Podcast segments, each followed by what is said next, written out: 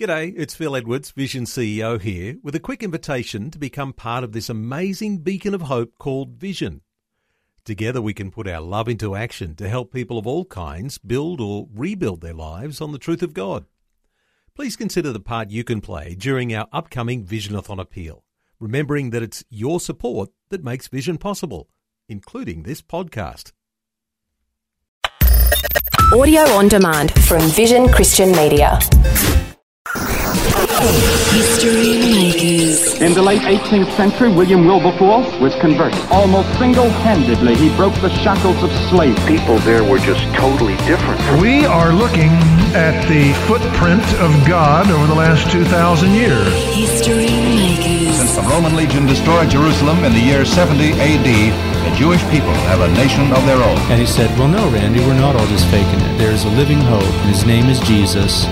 And I believe that that's really why you're here. Christ died for us. History Makers. Hi, and welcome to History Makers. I'm Matt Prater. Today we're speaking with Dom Raymond, who's part of the TV ministry team at GGC Life Church in Sydney. How you doing, brother? Good, thanks, Matt. Good to tune in with you today. Mate, it's great to catch up with you now. We uh, we met up in Sydney a while back, and I uh, thought this guy would be great for a radio interview. I'm really curious to uh, hear a bit of your story today. Whereabouts were you born and raised? Born and raised in the Sutherland Shire. And did you have like a religious upbringing? Not at all, Matt. Would you believe I'm the only born again Christian in my whole entire family? Wow. So they got no religious background at all? Oh, look, if you want to go deeper in this in the closet, I'm sure you'll find a few Catholic skeletons or two. But uh, yeah, as far as I know, just me. Just you, okay. Well, tell us your story. How did you come to Christ? So I was pretty extensively bullied at my high school at the time, and not to name names to be, you know, to, to leave privacy concerns in, in that place. But I uh, I had a whole bunch of year 11 and year 10 girls approach me in the quadrangle one day at school, and they said, Dom, we've got a scripture class on Thursdays. Do you want to come and join us? We talk about the good news. And I'm like, what's the good news? I want to I want to find out about this good news. And uh, went up long story short, um, eventually I just felt like I belonged. I went along to youth group with them for the first time and met a whole bunch of awesome youth ministers and, and leaders. And um, within three months, I kid you not, Matt, I was leading worship at our youth group down at Miranda, which was pretty cool. Wow. And did they all notice the big change in your life at school and in your family?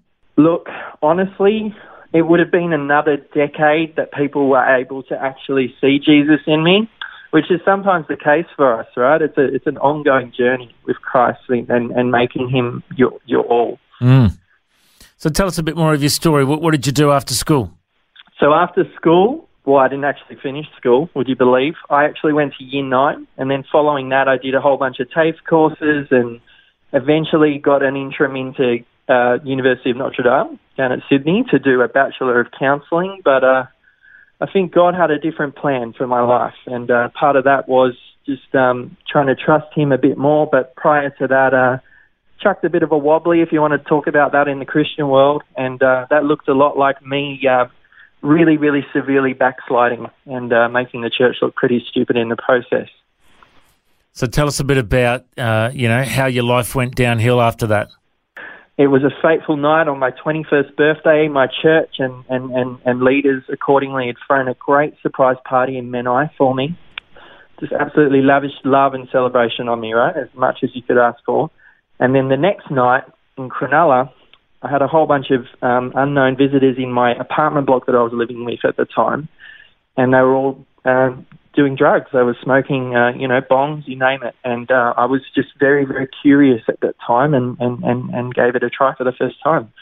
And um, I'll never forget how confused the state I then went into following that night. Um, 10 o'clock at night, I got a knock on the door from a whole bunch of men. I think there was about six of them by what I can remember. And yes, it was a hazy memory, but one I'll never forget. And that was that they literally had knocked on the door and they said, "We, you don't know us, but we know you. We're coming to kill you tonight." And I said, "Oh, you've got the wrong place. I'm sure. You, you know, what have I done? Blah blah blah." I'm trying to like justify everything in my head why it was coming to this. And I truly believe that this was the wake up call that some of us don't get the second chance to have. And um, I had to take it on the chin. Um, I'd be hanging out with the wrong company on the weekends, and it all sort of caught up with me with the people that I'd been living with at the time. And what Now, happened? mind you, they'd been mind you, they'd been coming to church for a couple of weeks, so I suppose I was very trustful uh, in the beginning of people very early on, without actually sort of sussing out the character from people. And um, unfortunately, yeah, it left me very, very vulnerable one night where they um, they eventually broke in. Um, I tried calling the police, triple zero, but wasn't making a whole bunch of sense at that point because I was absolutely off my chops at that point. And I I just pleaded to them, please, please, please, don't hurt me, don't kill me, obviously. And they said, oh, you're gone, you're gone. We're we're very, very powerful. And then um, I woke up in a uh, a hospital bed. So after that, everything went completely dark. I've been told a whole bunch of stories at church, but none of that was happening for me in reality. I was so separate from God and His kingdom, it wasn't even funny, Matt. I saw black. I couldn't scream if I wanted to, and it was very, very separating experience, and one that I would really pray no one else has to go through. It sounds like you really hit rock bottom. Um, how did you get through it? Well, again, the the beautiful grace uh, and character of my church just sticking around me the whole time through my healing and recovery process. Um, obviously, I got taken off team because it's not always about titles; it's about the long haul, and um, I wanted to improve my life uh, day to day, and a part of that was just owning up to my mistakes and, and, and learning accordingly. I suppose back then I didn't really have a teachable spirit though, so that doesn't help, right? If there's people tuning in today that can relate to me, um, just being a little rebel for, with no cause. Um, it took me, as I said, another 10 years to really realise, yeah, this is life and I can't gamble with it like I have before. Sounds like it was a pretty rough time you were going through. How did you get back on track after that? Well, a big part to play was um, finding a church that I could finally call home and really be open and accountable to my leaders accordingly. And uh, that only happened last year, would you believe? So fast forward it nine or so years later, and I'm finding that uh, a friend from my old church is now uh, associate pastor with her her uh, her respective husbands. And I really had a hunger and a passion and a desire to go check out one of their open heaven nights. And I went along with an open mind and open heart, and um, I'd spoken to the pastors pre- prior to going, and just told them what had happened, and you know my backside story, and they they they didn't hold any judgment on me whatsoever. They just said, "Just come as you are, let God do the rest." And my word, He did the rest, Matt. I experienced the Holy Spirit's love for the first time, and it wasn't forced. It wasn't about air conditioning or the, the lights being perfectly set. This was a supernatural experience that was out of this world, and it was the best thing ever.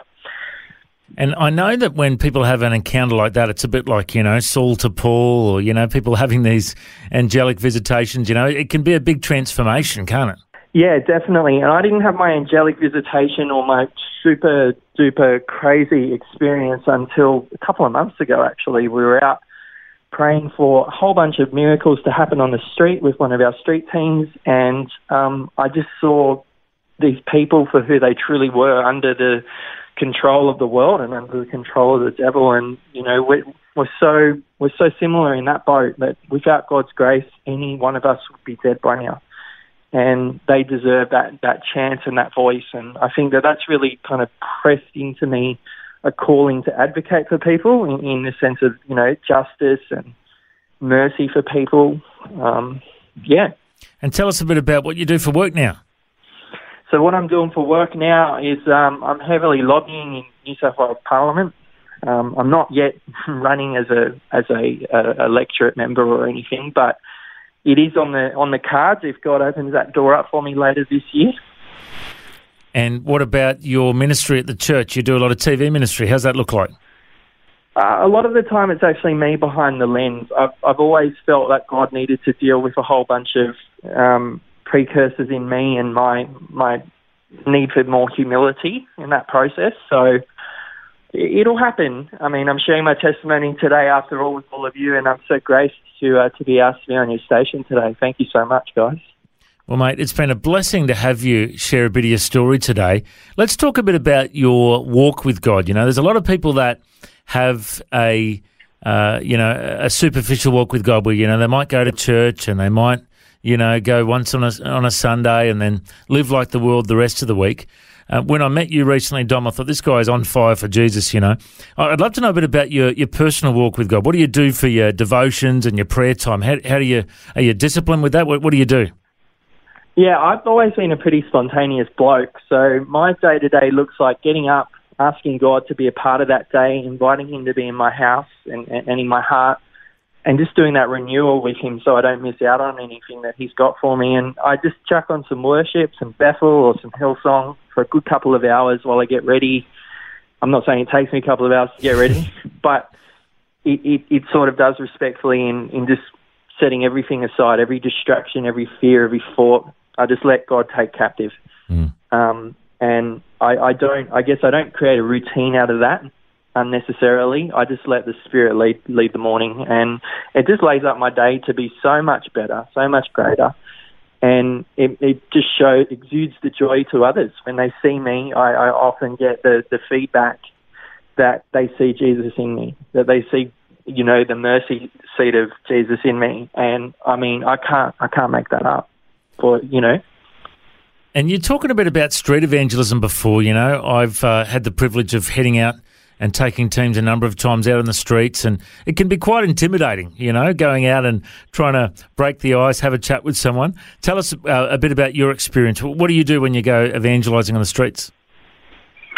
Yeah, that's a really good point that you made, Matt, about people feeling quite intimidated and having the fear of man attached. I think that that's one of the biggest debilitators in the church in the 21st century. We really care too much about what people think rather than where God could take us and use us with His thoughts and His words. And so I guess I've stepped out in the deep end a few times and not really known what I was getting myself into, um, being a bit of a rookie evangelist. But you know what? Every time that I've invited God and, and had His word close to me, nothing bad has ever happened. And that's got to be the testimony of the promise, right? That his promises are always yes, his promises are always amen. And with him, I mean, mountains can move. So going out and talking to someone on the street isn't going to be that big of an issue. And have you got any stories of uh, times you've had a chance to lead people to Jesus on the streets? Yeah, I do. Thank you so much for asking. So a couple of months ago, we were down at Martin Place. Um, we had a whole stack of Bibles and, you know, um, couple of cards to invite people to our church service respectfully. And um, I felt it on my heart to just see if this gentleman wanted to ask Jesus into his life for the first time. He actually said to me that he was thinking about taking his life a couple of times that week, which was pretty heavy to hear. I've been around suicide in the past and I know how traumatic that can be for youth groups. I lost a really close friend who was sort of under my wing when I was mentoring um, quite a number of years ago. And yeah, for a long time, you know, I blamed myself for that. But back to the story. Um, I- really believe that um, everyone that's open and ready to receive will be there and, and receive it really, really well. And you'll go away knowing, okay, that person's going to go to a church on Sunday. That person's going to really apply what we've talked about. And with the Bible, I think it's so important that you give them that as a starting point. And I think too, you've also got to be aware of the background of the person that you're witnessing to. Like I, I was on the streets of Sydney a while back, and there was a Muslim man that I uh, felt led to go up and chat to, and uh, straight away he started asking me uh, about what I believe and what you know where do I stand on this topic and that topic, and uh, it's good to understand a bit about what the Muslims believe, you know, because they believe in Isa uh, in the Quran, and you know that's that's what we, we would call him Jesus, you know. So I asked him a bit about what he believes about Jesus, and you know, and then I next conversation I had was with a Buddhist man, so I had to think about you know their perspective. You've really got to think about uh, what the belief system is of the person you're witnessing to, don't you? Yeah, definitely. I think it, it, becomes a multifaceted evangelistic opportunity, and if, if you haven't got God a part of that equation, you can really fall into hot water. I've had a whole bunch of times I've been getting an Uber or a Bolt home um, from church or something, and there's always been a Muslim, and I immediately picked up something that Holy Spirit would highlight to me. Like, you and your wife are infertile. Can I pray for that? And you've got to be bold when you when you want to pray bold prayers. You've got to expect bold reactions. And this guy was hesitant at first, but a few minutes into just building rapport and respecting him, uh, what he had to say about Jesus being a prophet in his worldview as a Muslim, um, it did it did sort of disarm him. And that was really beautiful that he actually allowed me to lay hands on him and pray for him. His name was Mustafa. I'll never forget how he was just so joyful at the end of that, that ride. Five stars, Mustafa, if you're listening. God bless you, mate. um, and, you know, it's just those little seeds that we sow into people every day. And we might not even think twice about it, but God's doing the in, in work. And I love that because that's exactly what people did to me all those years ago. They sowed seeds, they gave me the room to grow in my time, and now God's Lord of my life. That is awesome. Well, it's been encouraging to hear about your passion for evangelism on the streets and, and using media and social media and different uh, opportunities, different platforms. Uh, we uh, pray for the Lord's blessing on you at uh, GGC Church in Sydney and uh, the ministry you're doing. Dom, I reckon you're a history maker, mate. Thanks for joining us. Thanks so much, Matt. Have a great day. If you'd like to hear this conversation again, listen online anytime at historymakersradio.com.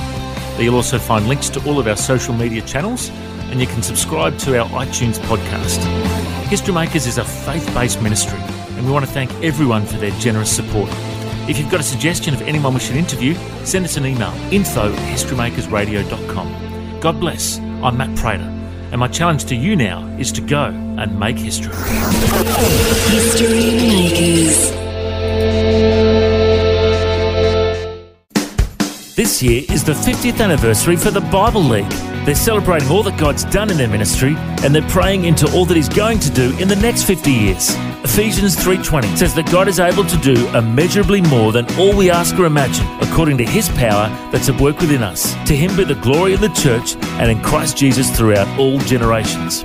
If you'd like to support the Bible League as they reach the generations to come, go to bibleleague.com.au. Station sponsor. Thanks for taking time to listen to this audio on demand from Vision Christian Media. To find out more about us, go to vision.org.au.